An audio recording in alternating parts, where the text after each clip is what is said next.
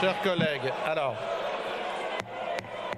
Bruit, invective, obstruction, les deux semaines de débat à l'Assemblée nationale autour euh, de la réforme des retraites ont été d'une rare violence. Avant de parler euh, de cette violence parlementaire dans les mots avec euh, Robert Namias et l'historien Arnaud Tessier, président du conseil scientifique de la Fondation Charles de Gaulle et auteur de nombreuses biographies, je vous propose d'écouter tout simplement le dépit de la présidente de l'Assemblée nationale, Yael Braun-Pivet. Je souhaiterais, euh, avant de lever la séance, vous dire que euh, ce que nous voyons actuellement euh, dans nos débats, la façon malheureusement dont nous échangeons avec nos invectives, avec nos insultes, avec du brouhaha, ne sont pas dignes de l'Assemblée nationale dans laquelle nous siégeons.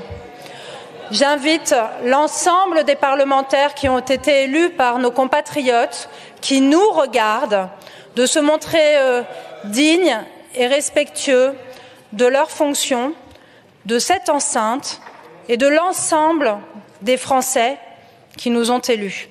Je vous remercie et je suspends la séance. Voilà, Yael Braun-Pivet, c'était il y a quelques jours à l'Assemblée. Bonjour Robert Namias. Bonjour Rudy. Vous êtes donc aujourd'hui en dialogue avec euh, l'historien Arnaud Tessier. Bonjour. Bonjour. Bienvenue dans ce studio. Alors, on va euh, se demander pendant le, prochain quart d'heure si cette virulence a un caractère inédit ou non, en remontant un petit peu dans l'histoire. Mais tout d'abord, euh, Robert Namias, est-ce que nous sommes là, dans ce bourrois, dans une stratégie pensée, une stratégie du bruit et de la fureur pensée par Jean-Luc Mélenchon? Oui, l'expression bordélisation euh, est, tout à fait adéquate.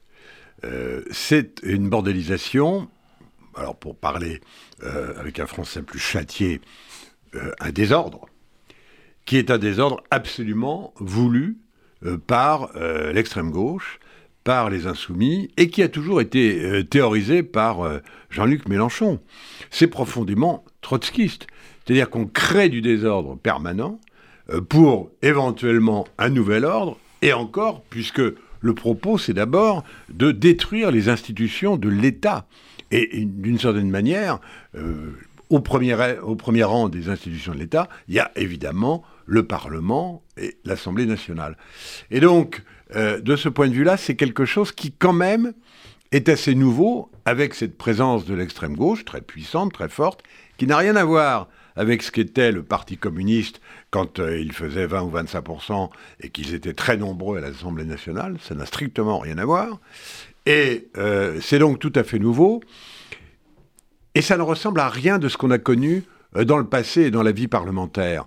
Il y a eu, on l'a rappelé souvent, des tensions extrêmes, des violences physiques même, au sein de l'Assemblée dans les années 30, entre notamment l'extrême droite et au moment de l'arrivée du gouvernement Blum et du Front populaire au pouvoir. Mais, et, puis, on a connu d'autres temps de violence extrêmement qu'on rappelle volontiers, parce que c'est vrai, notamment le débat de la loi Veil euh, en 74, en 1974. Mais il y a une différence majeure. C'est que euh, c'était des violences qui étaient à propos d'un débat, qui généralement était une loi, dont euh, euh, la durée du débat était bien fixée, ça durait 2-3 jours, et il y avait quelques interventions qui étaient d'une violence souvent inacceptable. Mais ça n'est pas du tout la situation d'aujourd'hui où euh, j'ai l'impression qu'il y a un petit recul, on l'a vu avec la volonté de réduire le nombre d'amendements, mais où les choses étaient annoncées. Je veux dire, entre Marine Tondelier, euh, l'écologiste qui annonçait qu'il fallait zadifier, l'Assemblée nationale, et euh, Sandrine Rousseau et d'autres euh, chez les Insoumis qui avaient annoncé la couleur, en disant de toute façon, avec ces amendements, il n'est pas question que la réforme soit discutée sur le fond. Et ce qui est intéressant d'ailleurs, c'est de voir, je pense qu'on en reparlera, j'ai déjà parlé longuement, pardon, euh, le décalage pour ces représentants du peuple avec euh, euh, le peuple qui a défilé dans les rues et les syndicats, certes très minoritaires, mais qui quand même représentent les travailleurs. Alors Arnaud Tessier, euh, par rapport à d'autres parlements, je pense d'ailleurs à la Knesset en Israël, on, avait en France le sentiment euh, d'un débat plutôt respectueux au sein euh, de l'Assemblée, aussi du Sénat. Mais si on se tourne vers le passé, est-ce vraiment le cas? Est-ce que c'est une culture française? Je pense que sous la Ve République, euh, l'Assemblée nationale n'a pas exactement la même fonction, loin de là, qu'avait le Parlement et la Chambre des députés sous la Troisième République, où effectivement, comme vous le disiez, euh, il y avait une violence politique qui se traduisait à certains moments de grande chaleur, comme l'arrivée du Front populaire au pouvoir. sous la Ve République, en réalité, on est habitué plutôt euh, à des majorités euh, assez fortes, stables. C'est l'intérêt du scrutin majoritaire, d'ailleurs, c'est d'avoir plutôt des majorités de gouvernement avec des périodes de surchauffe, euh, comme c'était le cas, vous l'avez rappelé à propos de la loi Veil, mais il y a eu d'autres exemples. J'ai un exemple d'une passe d'armes assez hardi entre Philippe Séguin, qui pourtant n'était pas un agitateur de rue, et, qui était pénétré de la dignité de l'Assemblée nationale, et Lionel Jospin sur un problème d'histoire en 1998. Mais ça n'avait rien à voir. Et puis je crois qu'il faut distinguer aujourd'hui entre ce qui relève de l'agitation dans les travées, euh, les mouvements de pupitre, les, des invectives un petit peu euh, rituelles, et ce qui relève de l'injure, et effectivement, peut-être, je vous rejoins tout à fait, Robert Namias, c'est quelque chose qui relève de la déstabilisation. Il est intéressant d'ailleurs de noter que Jean-Luc Mélenchon n'est pas à l'Assemblée et qu'il ne joue pas ou ne veut pas jouer le rôle de police interne que Marine Le Pen s'est attribué de manière très nette pour le groupe du Rassemblement national. Ce qui est intéressant parce qu'on voit que là, elle, finalement, elle s'inscrit dans la culture parlementaire classique, où il y a une, police interne des groupes quand même, ça c'est la tradition, et notamment sous la Ve République. Mais euh, je, je, crois qu'effectivement, il y a un aspect idéologique, ça c'est certain, comme vous le disiez, euh, et qui renoue peut-être euh, d'ailleurs avec un passé où, euh, notamment sous la Troisième République, il, y avait des, affrontements idéologiques très très forts. mais je crois quand même qu'il y a un, aspect qui est nouveau par rapport à l'histoire traditionnelle et qui tient à quelque chose de profondément sociologique, qui à mon avis relève de la disparition du surmoi en politique. Je crois que c'est un phénomène global, c'est-à-dire en réalité la classe politique récolte un peu ce qu'elle a semé avec la généralisation du tweet. Souvenez-vous qu'on se moquait de Donald Trump pendant sa campagne électorale parce qu'on disait il tweet, il tweet, il ne va quand même pas continuer quand il est élu président. Non seulement il a continué, mais tout le monde fait la même chose. Donc il y a le tweet, il y a l'invasion euh, de la politique par les réseaux sociaux qui encourage, qui anime euh, cette, violence politique verbale, puisqu'on le sait, les réseaux sociaux, c'est l'absence totale d'interdit.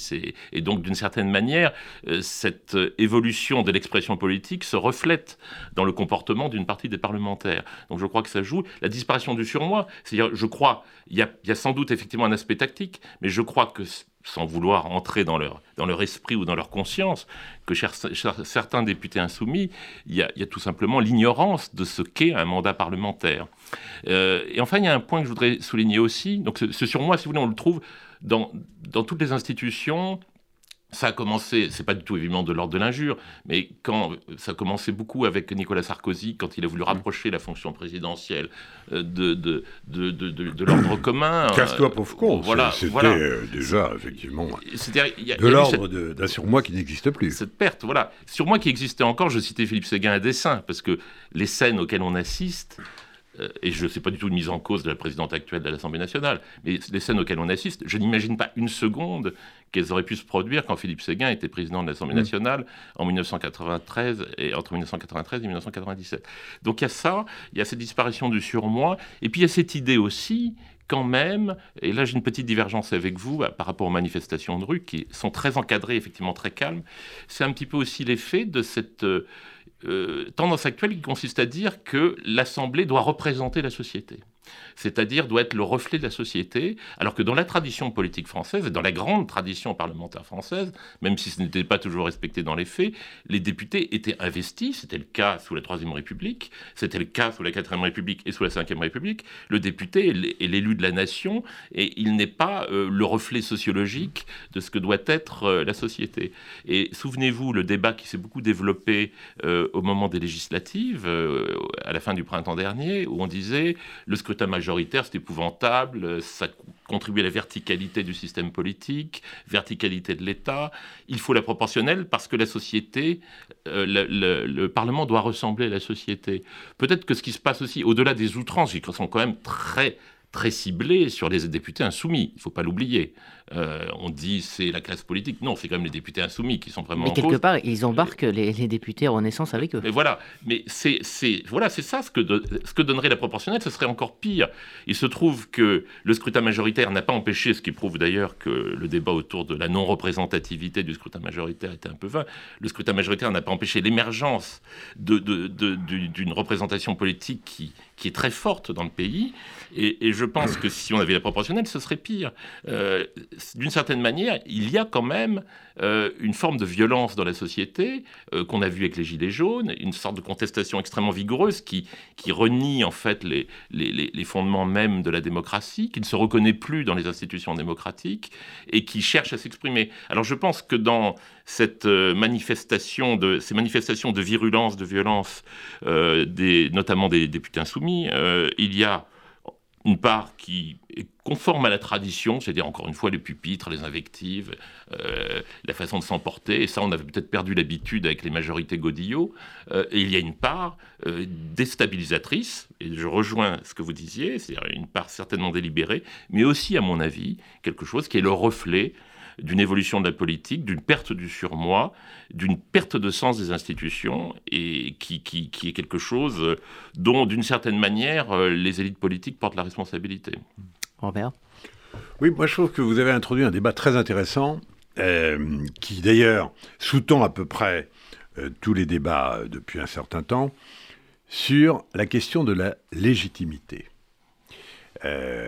et avec euh, très souvent un discours qui oppose au fond deux légitimités, celle euh, des élus, de manière générale, donc du président de la République, et euh, des parlementaires, qui sont les fondements électoraux de, des institutions républicaines. Et puis une légitimité qui serait celle de la rue, mais qui ne repose sur rien, sinon sur le nombre, en quelque sorte. Et donc, déjà, opposer deux légitimités, euh, c'est euh, un non-sens, et c'est très dangereux, je pense, pour les institutions, et ça va dans votre sens. C'est-à-dire que, effectivement, les, institutions sont mises à mal sans même qu'on s'en rende compte, ne serait-ce que par ce débat. Euh, la rue et les manifestations de rue, elles sont légales. Heureusement, d'ailleurs. Bon, elles font partie même des, fondamentaux de la démocratie. Elles ne sont pas légitimes en tant qu'expression d'une volonté populaire. Parce que euh, tout le monde reconnaît que des manifestations qui euh, permettent euh, aux syndicats de revendiquer un million, un million et demi, deux millions de, de manifestants, c'est tout à fait considérable. Mais enfin, alors là, en termes de légitimité, par rapport à l'élection, euh, quelle qu'elle soit d'ailleurs, et notamment à l'élection du président de la République, mais même à l'élection des, parlementaires, même si l'abstention, là aussi, c'est une question qui se pose, est de plus en plus euh, forte et présente. Euh, dans ce cas, il faut opposer les, je, n'y mets pas les bébés, mais les 50 millions de, Français, les 45 millions d'actifs, etc., aux millions qui descendent dans la rue. Donc quel est le, sens de l'expression populaire? Et donc on s'appuie sur une deuxième légitimité aujourd'hui qui, alors elle, euh, pour le coup, est totalement illégitime, c'est celle des sondages. La seule vraie légitimité, une fois encore, c'est celle de l'élection. Et, euh, quand on dit, mais euh, le, Parlement, là en l'occurrence, qui effectivement est assez représentatif quand même, euh, de, du sentiment populaire, eh bien, quand on dit les députés n'ont pas été élus pour voter, par exemple, la réforme sur la traite, enfin, tous les députés de la majorité relative ont eu dans leur programme ce projet de retraite, d'ailleurs à l'époque à 65 ans, et les députés républicains qui ont été élus ont tous eu dans leur programme. Et tous les électeurs euh, qui ont voté euh, à l'époque, il n'y a que 9 mois, 8 mois, euh, ont voté avec, pour des députés qui portaient ça dans, leur programme. Donc, même ce débat sur Euh, mais oui, mais ils n'ont pas voté pour ça, ils ont voté pour autre chose. Alors, si vous allez sonder les reins et les cœurs, bon, alors pour le président de la République, c'est un petit peu différent. Mais la vérité, c'est que, par exemple, au niveau parlementaire, les députés qui sont là ont été élus avec dans leur programme soit le refus d'une réforme qui recule l'âge de la retraite à 64 ou 65 ans, là maintenant soit à 60 ans, soit à 62 ans, euh, soit au contraire, ils affichaient la couleur, et il y avait bien euh, dans leur besace euh, une réforme avec un recul de l'âge de, la retraite.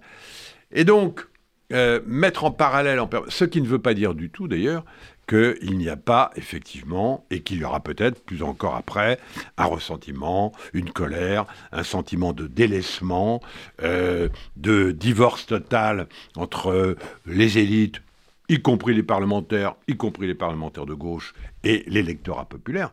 Tout ça est vrai, tout ça existe, mais j'ai l'impression qu'en ce moment, on mélange un peu tout. Alors, sur la rue, euh, j'entendais récemment euh, le professeur, grand professeur de droit social Alain Supio, qui disait qu'on ne pouvait pas opposer systématiquement la rue à la démocratie, parce qu'il disait qu'il y a la démocratie politique et il y a la démocratie sociale. Et c'est mmh. vrai que dans notre tradition depuis 1945, euh, la démocratie sociale, c'est un versant de la démocratie qui a son expression politique à travers les, institutions représentatives. Et justement, là, je trouve qu'on est dans un cas de figure assez classique, dans la mesure où les syndicats, euh, les manifestations se déroulent bien. D'ailleurs, les syndicats sont un peu dans leur rôle d'expression de la démocratie sociale. Peut-être que tout ça traduit peut-être les conséquences aussi d'un certain affaiblissement de la démocratie sociale, du dialogue social, etc. Je ne veux pas m'engager dans cette voie qui est un autre débat qui nous éloignerait du débat d'aujourd'hui. Sur la deuxième question, vous avez raison, euh, la démocratie d'opinion, et là aussi, euh, les, politiques sont entrés là-dedans, et on parlait des tweets tout à l'heure, des réseaux sociaux, les politiques sont entrés là-dedans à pieds joints et on, récolte un peu les fruits. Alors, quand même, euh, il, y a, dans les institutions de la Ve République euh, quelque chose qui a été voulu par De Gaulle, mais pas seulement par De Gaulle, mais par euh, tous ceux qui ont contribué à la rédaction de la Constitution de 1958. Je parle avant même la révision de 62 instaurant l'élection du président au suffrage universel, c'est le référendum. L'article 3 de la Constitution dit que la souveraineté appartient au peuple et que cette souveraineté s'exprime par deux voix qui sont mises sur le même plan, sur le même niveau, l'élection des représentants et le référendum. Et De Gaulle avait bien conscience euh, que, surtout en France, où finalement le pouvoir parlementaire n'a jamais été très populaire ni totalement reconnu. Les Français n'ont jamais vraiment aimé le Parlement pour des raisons euh, qui seraient sans doute euh, trop longs d'expliquer aujourd'hui. Et De Gaulle avait compris qu'il fallait des formes de légitimité politique et d'expression de la souveraineté du peuple plus variés, d'où le référendum, d'où l'élection ensuite en 62 du président au suffrage universel. Et donc le référendum était conçu pour cela, c'est-à-dire lorsqu'il y a un doute sur l'adhésion de, la société, du corps des citoyens à quelque chose que le, pouvoir parlementaire n'est pas suffisant pour porter, il y a le référendum. Donc toute la question est de savoir si aujourd'hui, sur une question comme la réforme des retraites, est-ce que les caractéristiques de cette réforme des retraites, c'est un changement systémique ou pas? Je pense que c'était très net dans le premier projet d'Emmanuel Macron pendant le premier mandat. Il y avait un changement systémique très clair, puisque finalement le système de retraite par répartition était remis en cause. Là, on est quand même, on reste justement, c'est la grande justification du, pouvoir actuel, on reste dans les purs du, système par répartition.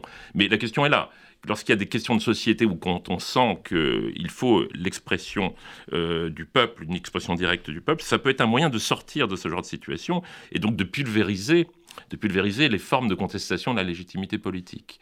Euh, donc ça, c'est un aspect intéressant qui était un peu négligé. On ne fait plus de référendum en France depuis le référendum européen. On sait pourquoi. C'est risqué politiquement, et puis les gens risquent de dire non. Mais enfin, c'est un peu le principe du référendum. Mais les référendums peuvent être quand même une initiative intéressante. Souvenez-vous de Maastricht. Tout le monde avait dit c'était joué d'avance, etc. C'était trop technique. Et en réalité, il y a eu une campagne très approfondie. Il y a eu un débat national. Je recite, pardonnez-moi, je cite Philippe Séguin à nouveau.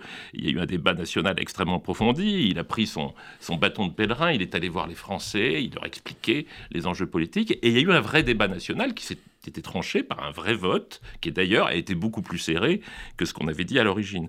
Donc il y, a ça aussi, je crois que on ne fait pas jouer suffisamment toute la richesse de nos institutions. On s'est un peu privé euh, des différents ressorts dont on jouait, et donc on est, finalement livré euh, un peu pieds et poings liés à des manifestations de violence politique qui sont, encore une fois, je parlais de perte du surmoi, de perte du sens des institutions, et je pense aussi perte du sens de, la richesse et des possibilités qu'offre la Constitution de la cinquième. Ça sera le mot de la fin. Merci Arnaud Tessier, merci à vous Robert Namias pour cet échange extrêmement intéressant autour effectivement de ce qu'on vient de vivre à l'Assemblée nationale avec tout, toute cette agitation et ces invectives qui sont assez difficiles à voir. Merci à tous les deux. nous continuons ce RCG Midi dans un instant avec nos chroniques.